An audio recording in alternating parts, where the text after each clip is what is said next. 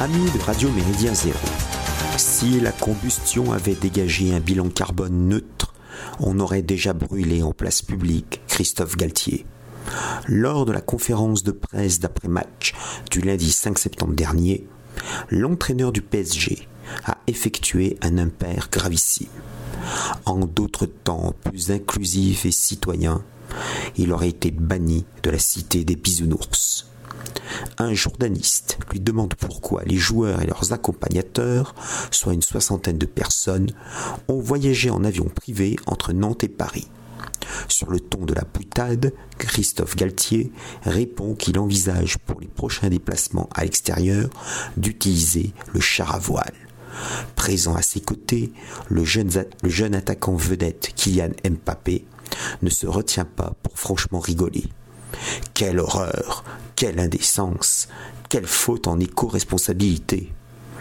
Téméraire ou inconscient, l'entraîneur et le joueur ignorent certainement que dans l'hexagone macronien de 2022, il est formellement interdit de plaisanter sur l'urgence climatique.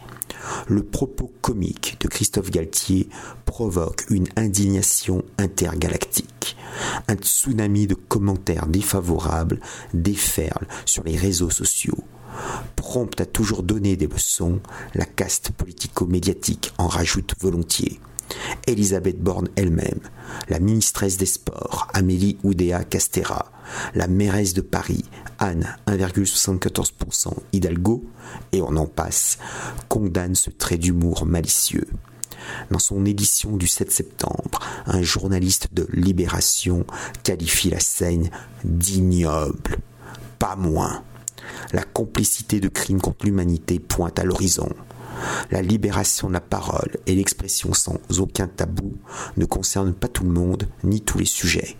Nous le savions depuis longtemps, cela se confirme. Dès le lendemain, devant la tempête médiatique déclenchée par une bande de bouffons, Christophe Galtier a présenté ses plus plates excuses. En 2010, au moment des élections régionales, le même Galtier avait désapprouvé l'affiche du Front National montrant des minarets sous forme de missiles. Dommage qu'il n'ait jamais revenu sur cette critique. À l'heure où plane chez les bien-pensants la fin des piscines privées, des barbecues et de la viande dans la cantine, à la cantine scolaire, tels des Salman Rushdie, menacés par une secte météo protéiforme, Galtier et Mbappé ont commis en direct un blasphème climatique. Qu'attendent donc les groupes verts au Palais Bourbon et au Palais du Luxembourg pour déposer une proposition de loi pénalisant sévèrement tout, outrage au climat et à la planète La lithosphère, le climat et la planète ne sauraient être raillés, voyons. Le système médiatique d'occupation mentale bombarde en permanence l'opinion publique de considérations catastrophistes sur l'urgence climatique.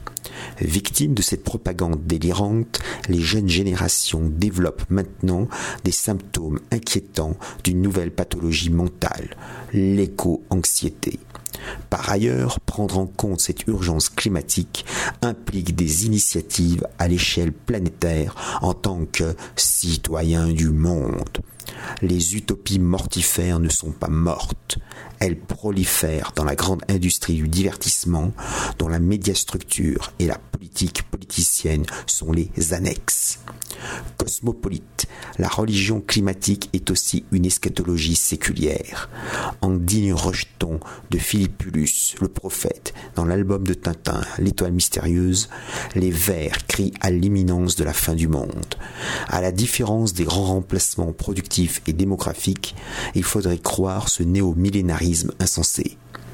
L'équipe du PSG doit-elle prendre des TGV la SNCF peut-elle proposer des horaires aménagés, en particulier la nuit, alors que se réalisent les opérations indispensables de maintenance, des voies ferrées? En outre, la circulation ferroviaire des voyageurs et des marchandises arrive à saturation. La thrombose menace le rail à cause du non-renouvellement massif des personnels, souvent partis en retraite, et de la fermeture de nombreuses lignes ferroviaires dont le maintien aurait permis le délestage du fret.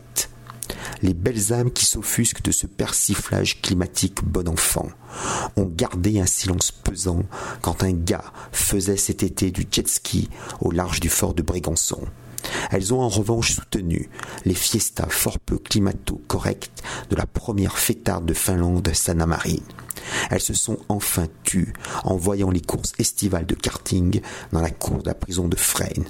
Si ces engins avaient une propulsion thermique, quelle a donc été l'empreinte carbone de cette sympathique journée d'animation sur la planète?